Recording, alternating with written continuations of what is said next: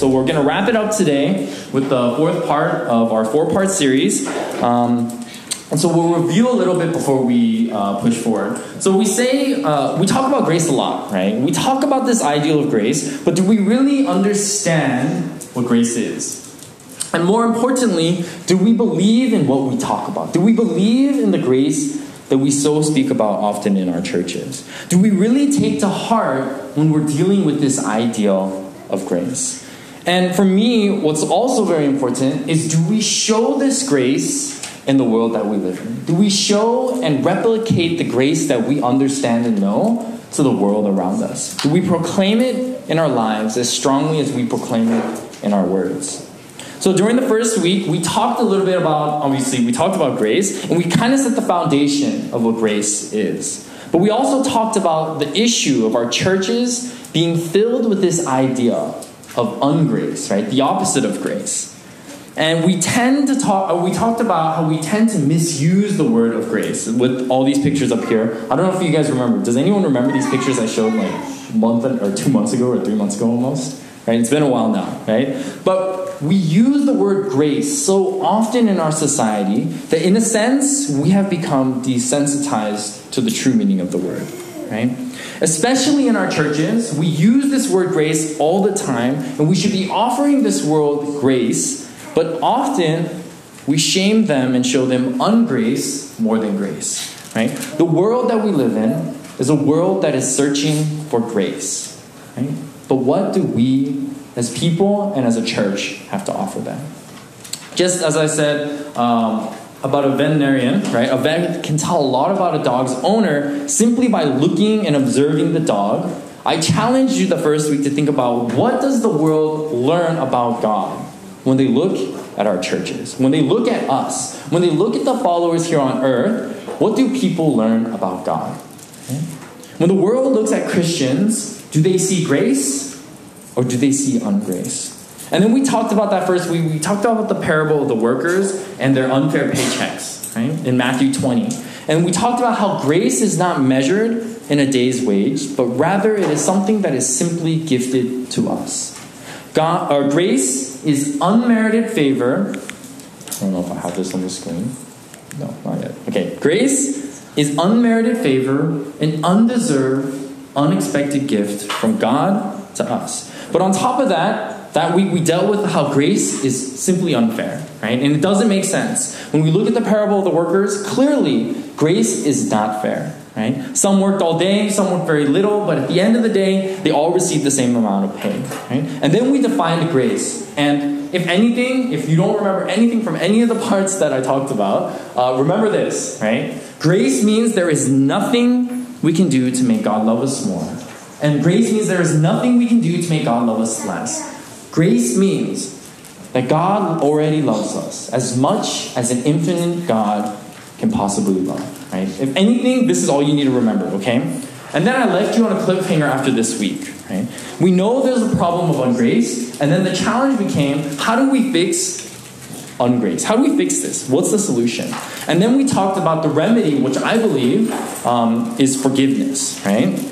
And we talked about how forgiveness is a very unnatural act. It's something that we aren't necessarily wired to do as human beings. And it makes us uncomfortable, frankly speaking. It's not the first thing that comes to our mind, and it's a, such an unnatural thing to do. Right? Something that makes us so uncomfortable. We ask God, why in the world would you want us to do something like this? Why would you ask us to forgive? Right? And pretty much the straightforward and logical answer that I shared with you is because that is exactly what God is like, and that is exactly what God has done for you and I, right? God is a God who forgives, and if we are to reflect the character of God and strive to be like that, then we should also forgive. Right? We talked about that parable of the unforgiving servant, right? You guys remember that parable?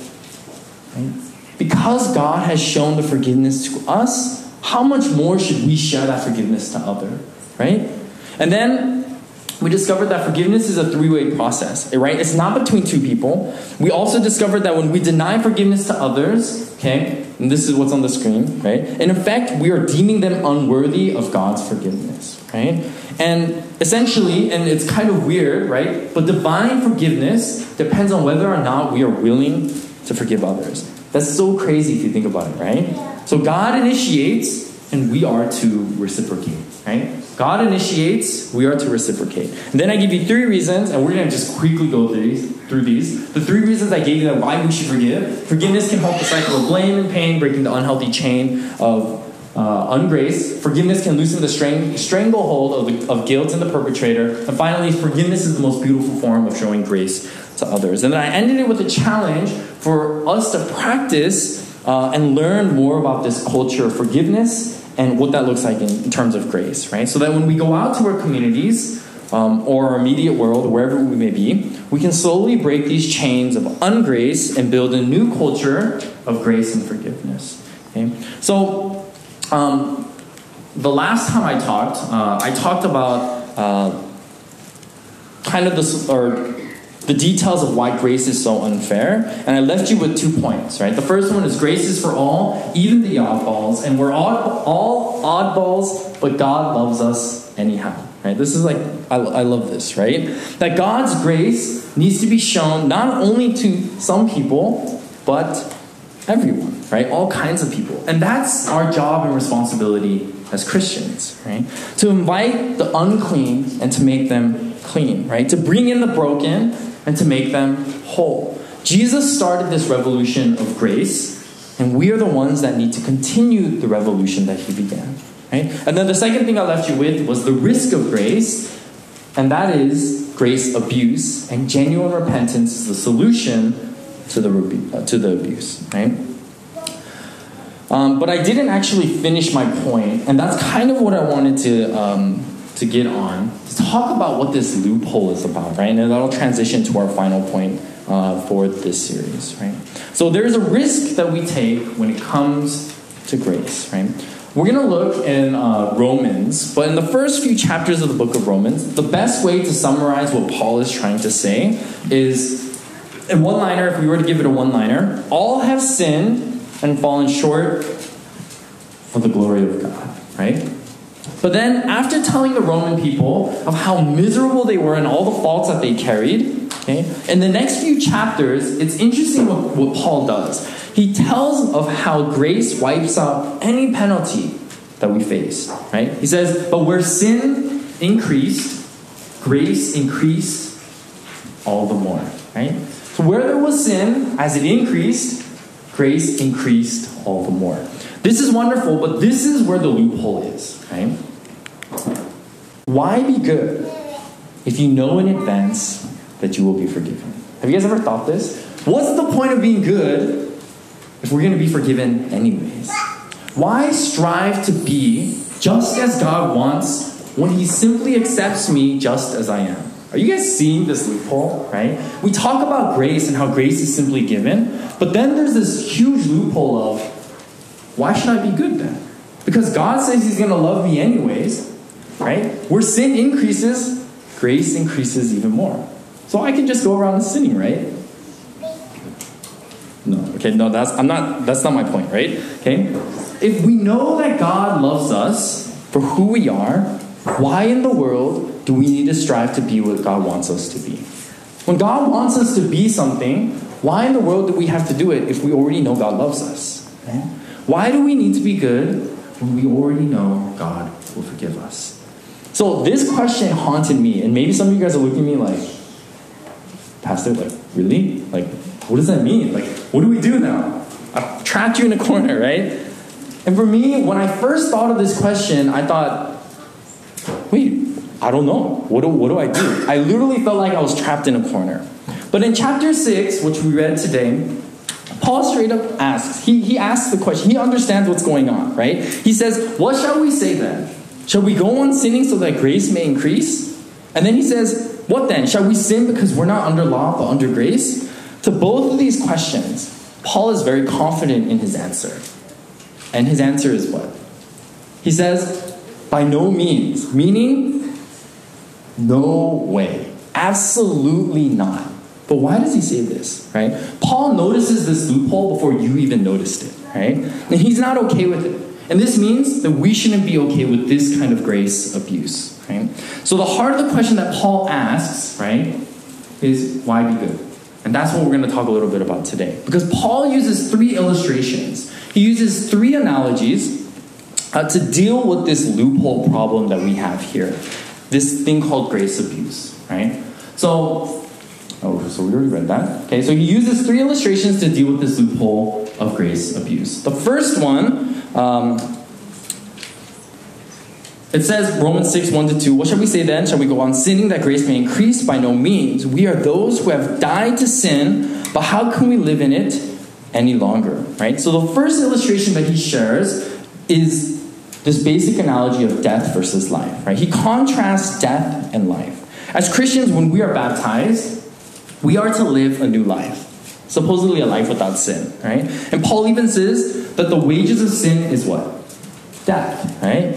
And if baptism represents a burial and a resurrection, a resurrection into a new life with God, why should we be living in sin again? Why would one in their right mind choose sin or death over life? Okay? And some of you guys might be thinking, like, okay, of course. I mean, no one's perfect. It's not easy to avoid sin, right? I am a sinner. We're all sinners. We all fall into sin. And you're right. Paul's first illustration doesn't necessarily clean up the issue, of grace abuse or fix the loophole problem. Because sometimes sin doesn't smell like death or doesn't make it it doesn't like make you die instantly, right? When we sin or we do wrong to someone, we don't die the next moment, right? So clearly, okay, Paul understands this. Yes, we as Christians sometimes often die to sin, but for some reason it keeps popping back into our lives. See, Paul is a realist. He totally understands. He understands that this struggle and temptation is real. And we know because in the same chapter, Paul says, right, in chapter 6, verse 11 and 12, he says, Count yourself dead to sin, and do not let sin reign in your mortal body. He understands that. Now, there's a, a Harvard biologist uh, by the name of Edward O. Wilson, um, and he performed a science experiment that helps uh, at least me understand Paul's first illustration better. Um, so actually, like yesterday, some of the kids were noticing I had like a like huge bandage on my right hand, uh, and they're like, "What happened?" And I was just telling them I got into a fight uh, with an ant. Right, it's like this big, and I lost. And so my hand was like super swollen, like I couldn't grab anything. Uh, it was terrible. I've never been bit by an ant and had so much pain. But um, anyways, so this biologist talks about ants. So he's studying ants. He noticed that it took a few days, or that it took ants a few days to recognize one of their crumbled dead fellow ants, right? So he determined, okay, he, he was thinking about, he was doing an experience with ants. I would never do that, but I don't know why he was doing it, but he was doing that. But he determined that the ants didn't identify death simply by visual cues, but rather by smell, by scent. So when the dead ant started to decompose, other ants would come, pick it up, and carry it out of the nest to a waste like trash pile. Have you guys seen that? Like like a dead ant and like a live ant is like carrying his like friend. Have you guys seen that? Okay, maybe you've seen that. And so anyways, so this is what he was noticing. It wasn't when they were crushed and killed at the spot. It was after a while he determined that well, it has to be the smell. There's something about the smell right? And he was determined. Wilson was determined to discover and figure out what that scent or that smell was. And after many tries, uh, he determined it to be oleic. I, I, think that's how you say it. Oleic acid. Okay. And so if the ants smelt this acid, they would carry out the body of their dead fellow ant comrade. Right. They would take the body and then dump it out. Right. If it smelled anything else, they would ignore it. it they didn't care. Right. So their instinct of this acid was so strong that if Wilson put the acid on something like a piece of paper, the ants instantly would go to that piece of paper, diligently, quickly pick it up, and then dump it out, right? To the waste pile. Isn't that crazy? So in the final test, and this is kind of messed up, right? And more out of curiosity, he would put the acid on fellow ants that were still alive, right? And then sure enough, without doubt, guess what the living other ants did? They smelt it they took their living ant and threw him into the waste pile, right? While he was still alive. Okay? So while this poor little ant that was thrown out into the waste pile is like struggling to get out and protest, right?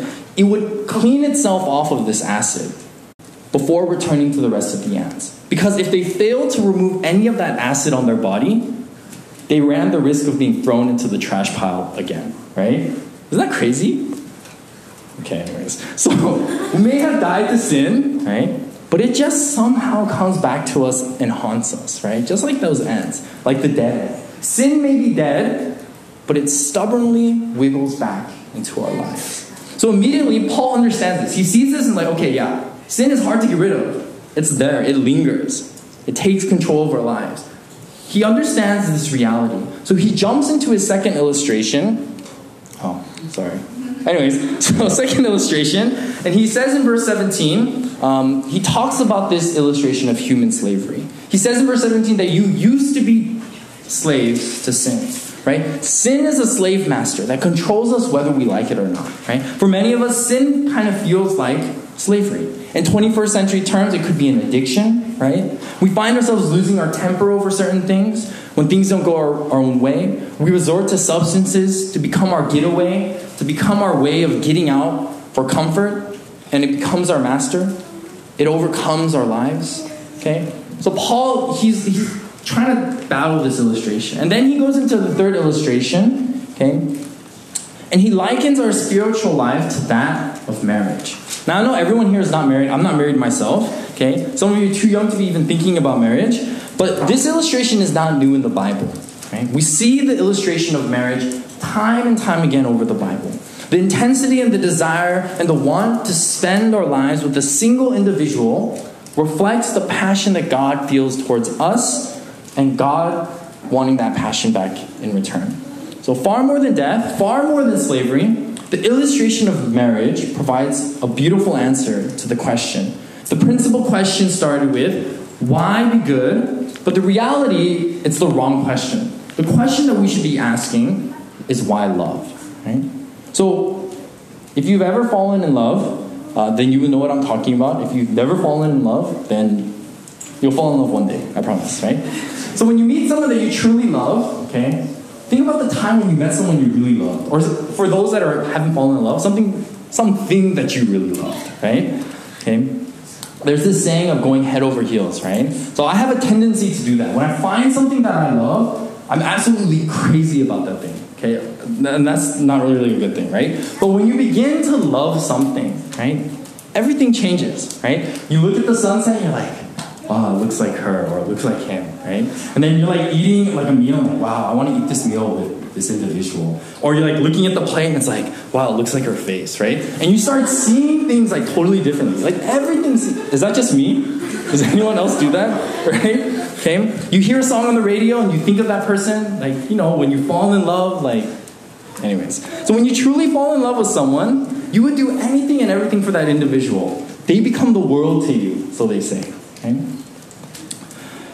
And like I said, it doesn't have to be a person. It could be something in your life. It could be a pet. It could be a movie. It could be a fake character. I don't know, whatever you name it, right?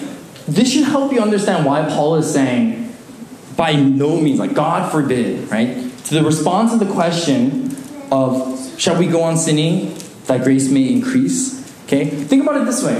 For you, for people that are married, would you go on your wedding night Okay? On your wedding, after you get married and you have a wonderful time, you you know, you commit to this person, you wouldn't lay in bed thinking like, all right, so who can I get with now, right? You wouldn't be thinking like, oh, what about that one person in high school? Like, I want to get back with that person, right? You wouldn't be thinking about how far you could go with somebody else on the day that you got married, right? God forbid, right? And if it's not marriage, it's like you know, I don't I don't watch movies, but it's like Marvel or DC. It's like if you're a Marvel fan, you're going to watch DC movies. Like, how dare you? Like, what in the world are you thinking, right? Okay, God forbid. In the same way, if we approach God with this similar mindset, an attitude of what can I get, with, get what can I get away with, or this ideal of how close can I get to the fire without getting burnt, it kind of sounds silly, right? It sounds really silly, actually. It proves that we don't really understand and grasp what God already has in mind for us. Right? If we approach God with this mindset of how far can I get with disobeying God?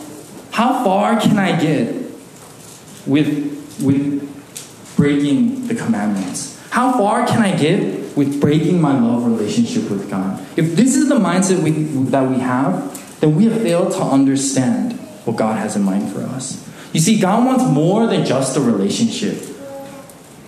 that's like one between a slave and a slave master, one that controls you with a whip, right? God isn't this tyrant boss that's micromanaging you as you work every day, right?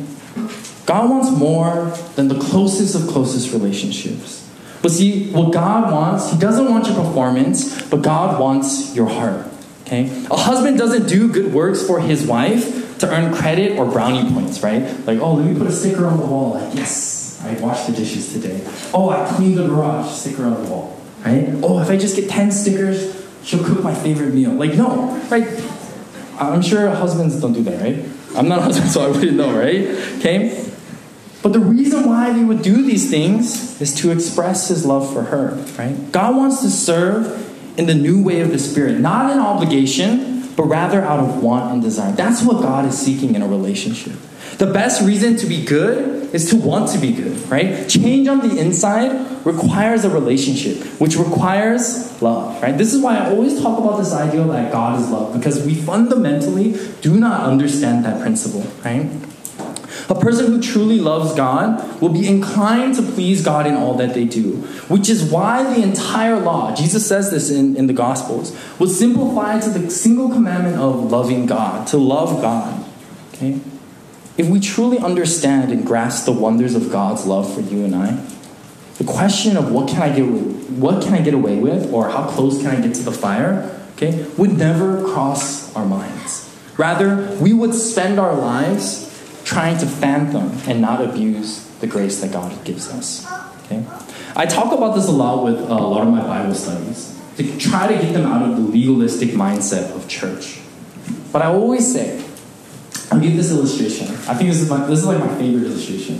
So let's just say we have, you know, I introduce someone brand new, right? If you're a guy, I introduce you to a girl.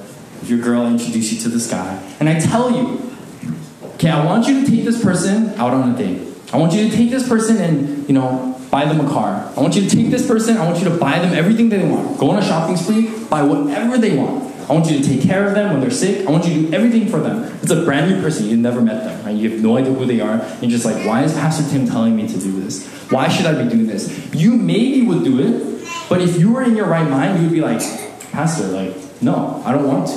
Like, I don't know this person. I could care less about this person. But if you flip the story, right? If you got to know somebody that I introduced you to and you fell in love with that person, right? If you fell in love with that person, then you would want to take them on a date. You would want to take them shopping. You would want to do these things for them because you love them, right? That is the scenario that we need to think about when it comes to our relationship with God, right? It's not about following all the laws in order to love Him. It's to love Him so that we can follow the laws, right? Okay. So the solution to this problem of grace abuse is to change the question and to realize that when we are truly understanding of God's love for each of us, there's no way we would look for ways to abuse that, but rather we would fall in love with it, fathom it, and to embrace it. Right? So now, uh, with that, uh, I want to end with um, a few points as we wrap up grace, um, or what's so amazing about grace. So thus far, so far we've talked about like grace and we talked about ungrace, uh, but grace, and you know, hopefully by now you guys really see how powerful and amazing it is. Um, and actually, I hope by the end of this sermon today, the question of what's so amazing about grace doesn't leave you with more questions, but rather like, wow, this is amazing. This is great, right? It encourages you, it motivates you. I hope that question really just sparks um, more energy and power in you all. So, um, if we see that grace is so amazing, what I've talked about and what you've seen so far, if grace is so amazing, why do we as a church fail to show that? So the first point I want to um, start with is grace works from below. So it's a good question, right? Why does the church not show this wonderful, amazing grace?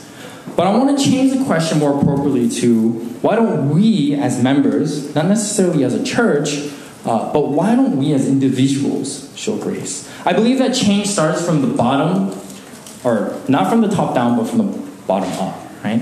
If we want to see in our church more grace in our communities, in our immediate world, it doesn't necessarily start with the leaders of the church, right? And that includes me, right? But it starts with every individual in this room.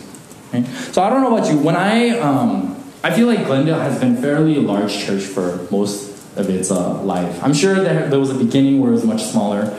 Uh, but when I was up in Alaska, um, when I growing up in the Alaskan church, the youth group was like my my sisters and me, right? I hated it. It was so boring, right? You guys have like all your friends, you to see each other and stuff like that, but I absolutely dreaded it. And I would always complain, why in the world does our church do nothing about this? Why do they let us miserably, like, why do they miserably let me sit in a room with my sisters and call this church, right? I love my sisters, don't get me wrong, okay? But I would hate it. I would complain every single week. I'd be like, how come we don't have a youth pastor? How come we don't have a youth leader? Why, why don't we have any activities? Why do I always have to just come to church, sit there, and then go home? Right? I would blame the church board. I would blame the pastor. I would blame my parents, right? But then I realized that it wasn't them that was going to make that change, right? It had to be me. It had to start somewhere. And if they weren't going to do it, then I had to do something about it. I had to take action. And so I want you to remember when you build a totem pole, you don't start from the top, you start from the bottom, right? You start from the bottom. You don't build something randomly in the air, right?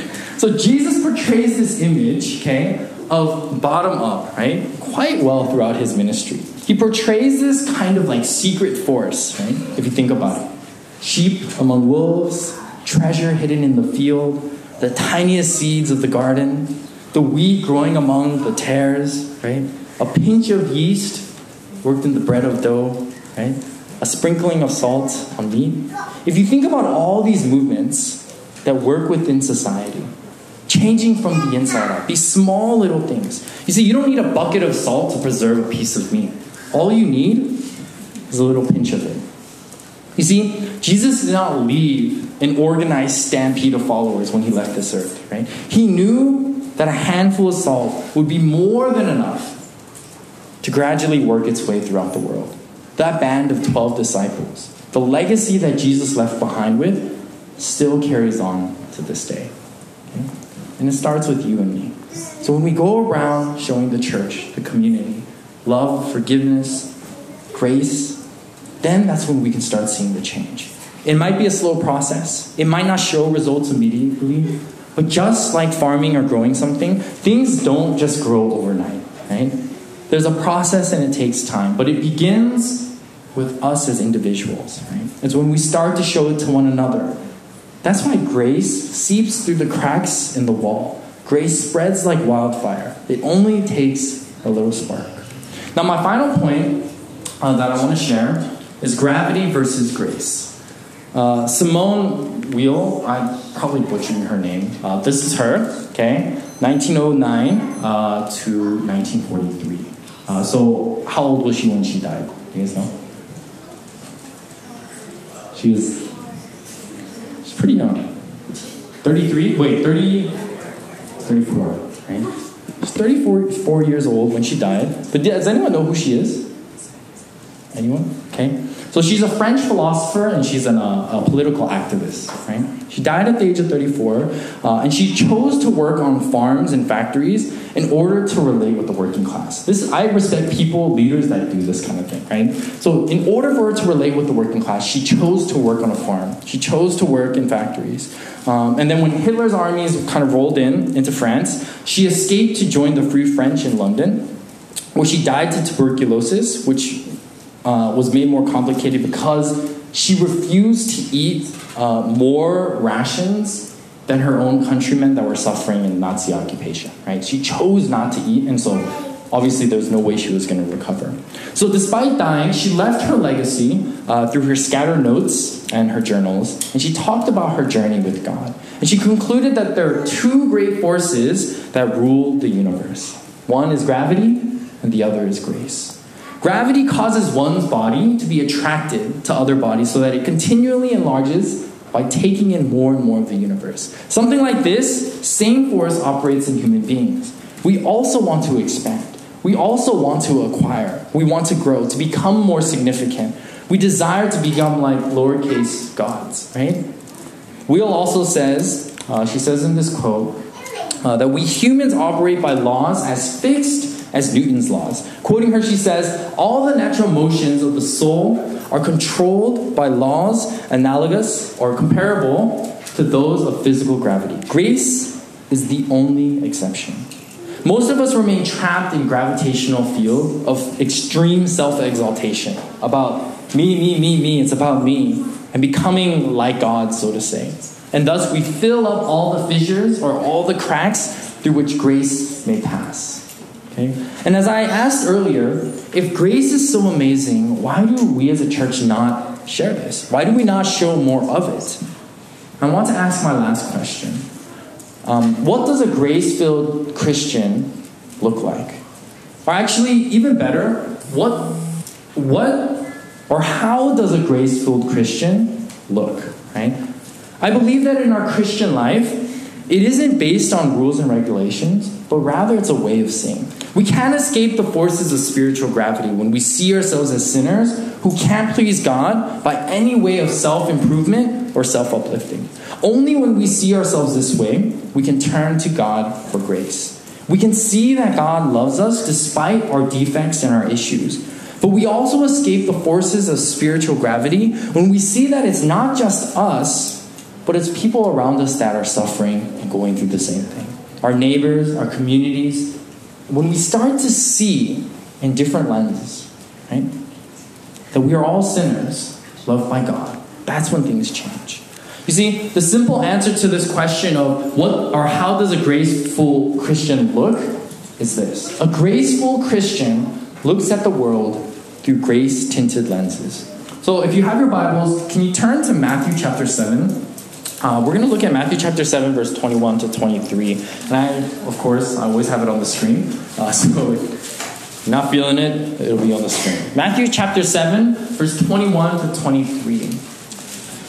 And this is what the Bible says Jesus says, Not everyone who says to me, Lord, Lord, will enter the kingdom of heaven, but only the one who does the will of my Father who is in heaven, uh, or who is in heaven. Many will say to me on that day, Lord, Lord, did we not prophesy in your name and in your name drive out demons and perform many miracles?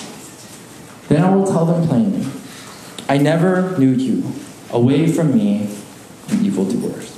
I think this is interesting. I know this is kind of random, but it's really interesting when you look at the response that Jesus says, or the phrase, I never knew you. Because it really sticks out. Like, if you read that, that's kind of harsh, right?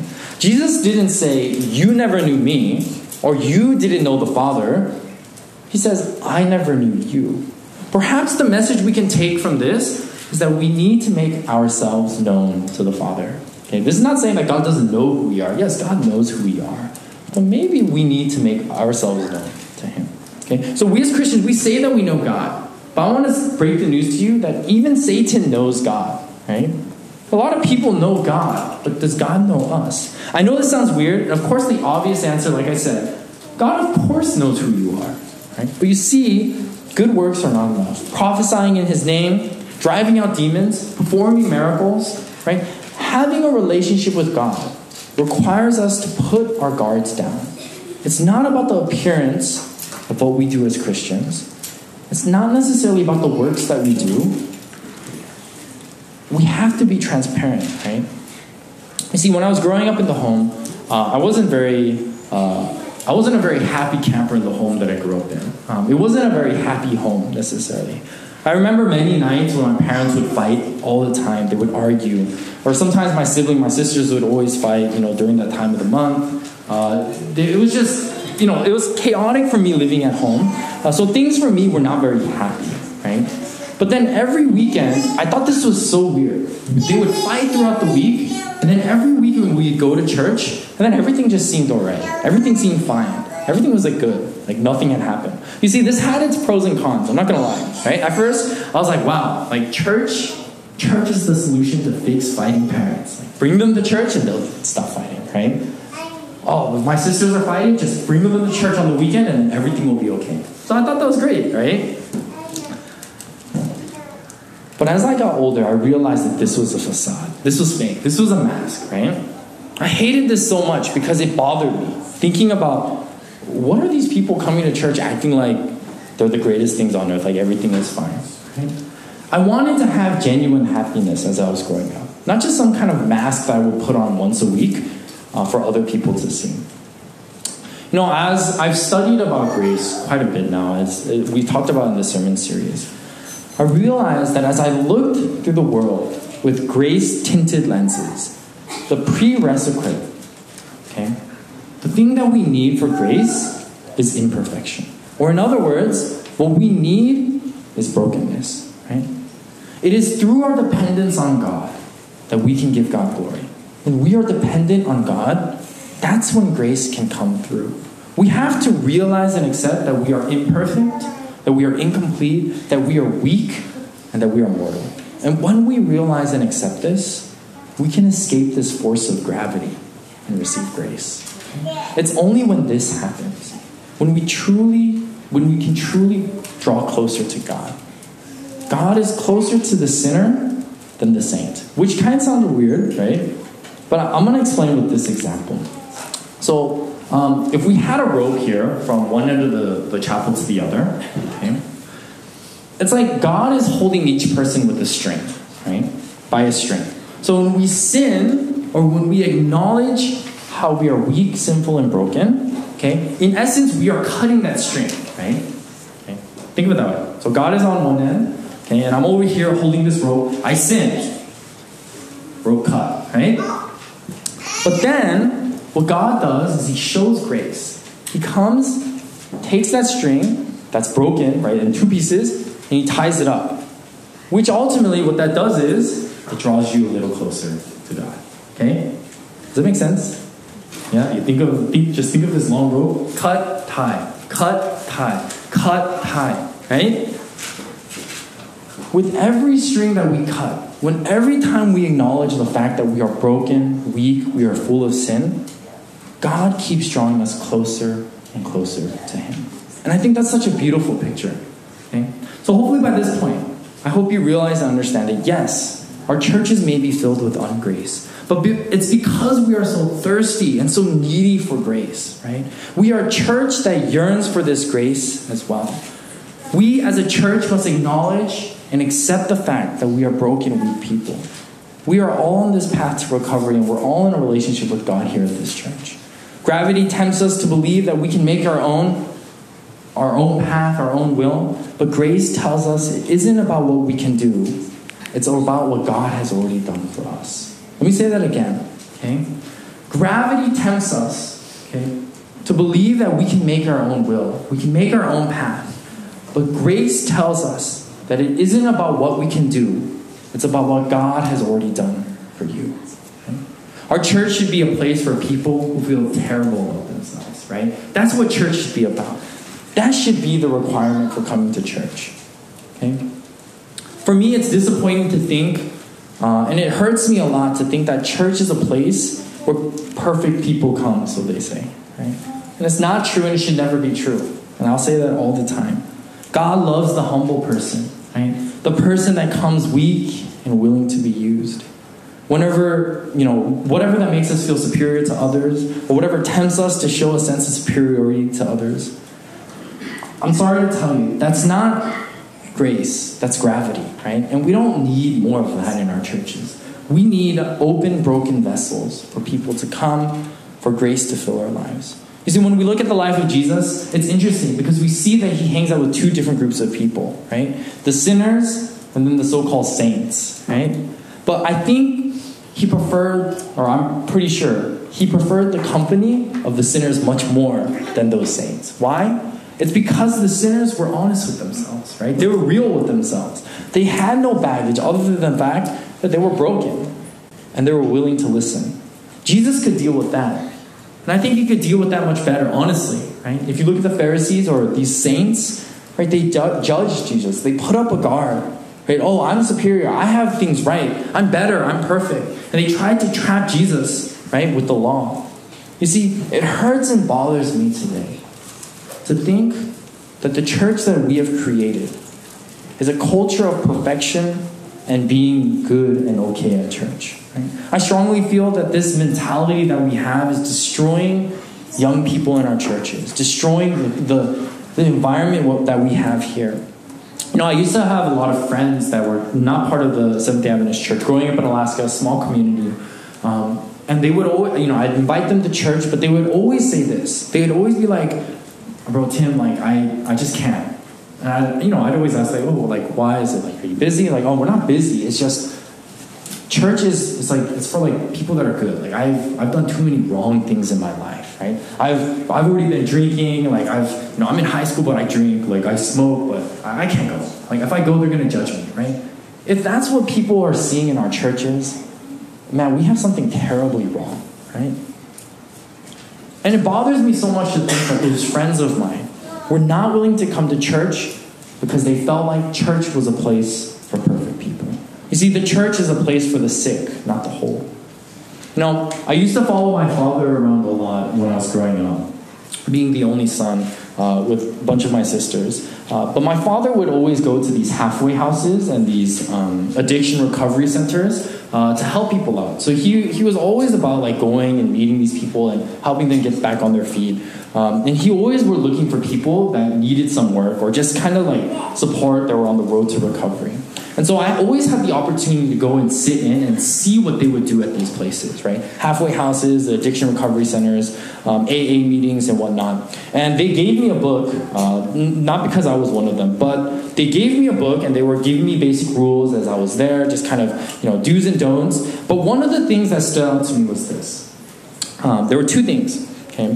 The members needed to have one, radical honesty, and two, radical dependence. They were required to always say, Hi, my name is blah, blah, blah, and I'm an alcoholic.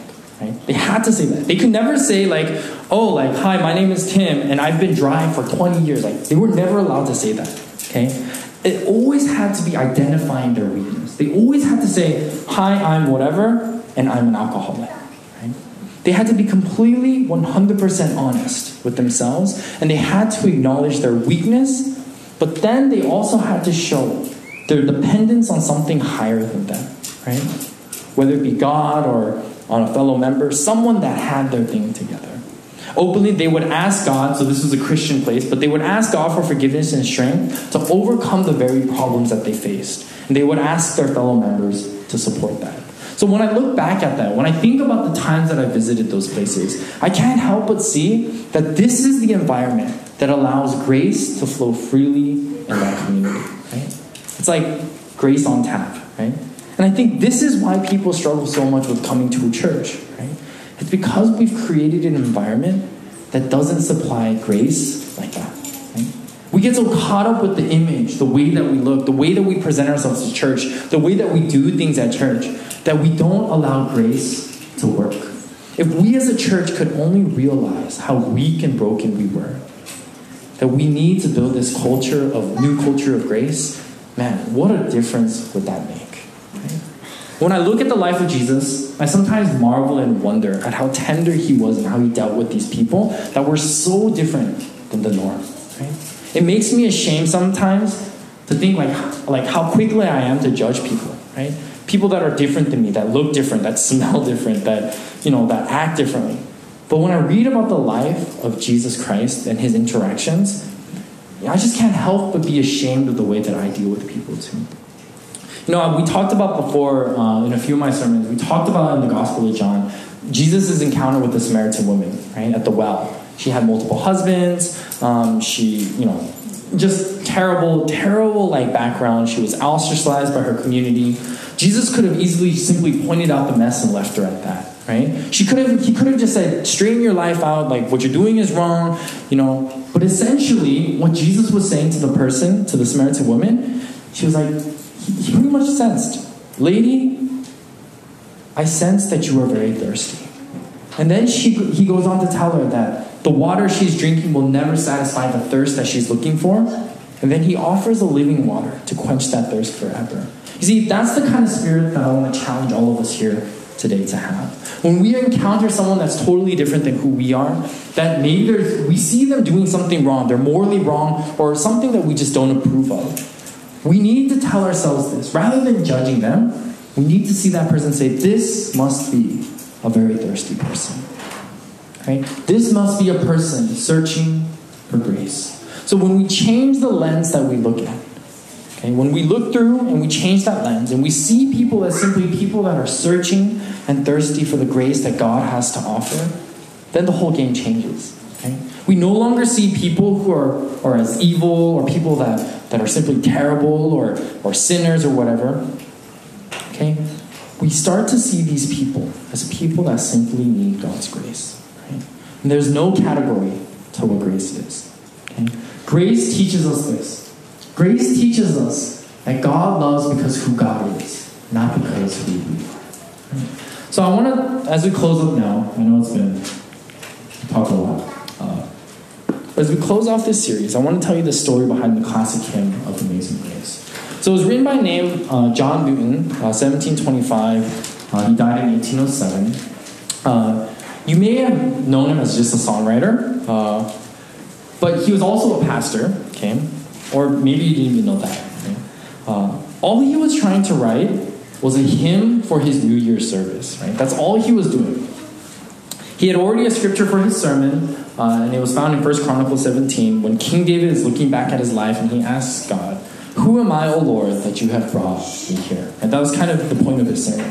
But if you didn't know, John Newton uh, was a slave trader before he became a minister, before he became a pastor, and he was notorious. He was known for his notorious antics. Right? He had foul language. Uh, his work as a captain of a slave trade, uh, boat by the name of Greyhound. Right? This is just a terrible guy. He had a reputation. But there was a night when he called out to God in the midst of this deadly storm that almost took his life, and he begged God for a chance at life. Now, the change didn't happen right away. It didn't happen immediately. It was something that happened, it didn't happen overnight on that day. It took him a long time before he left that life behind. But it was many years later that he started his life as a pastor, even fighting against slavery, right? A complete 180 degree change. So when he penned the words of Amazing Grace, how sweet the sound that saved a wretch like me. I once was lost, but now I'm found. Was blind, but now I see. You see, John Newton wasn't trying to write like some hit track, right? He truly meant these words with all his heart. You see, grace is truly an amazing thing. And I hope that through this sermon series uh, that I've talked about, even if it's your first time here hearing it today, that you see grace in a different light. That you are encouraged by the grace that we potentially can show to our world. Right? And it's a beautiful thing to us as Christians and so I hope and I pray that we as a church, as individuals, can begin to revive this culture that grace calls out, or that God calls us and shows us uh, to those in the world that we live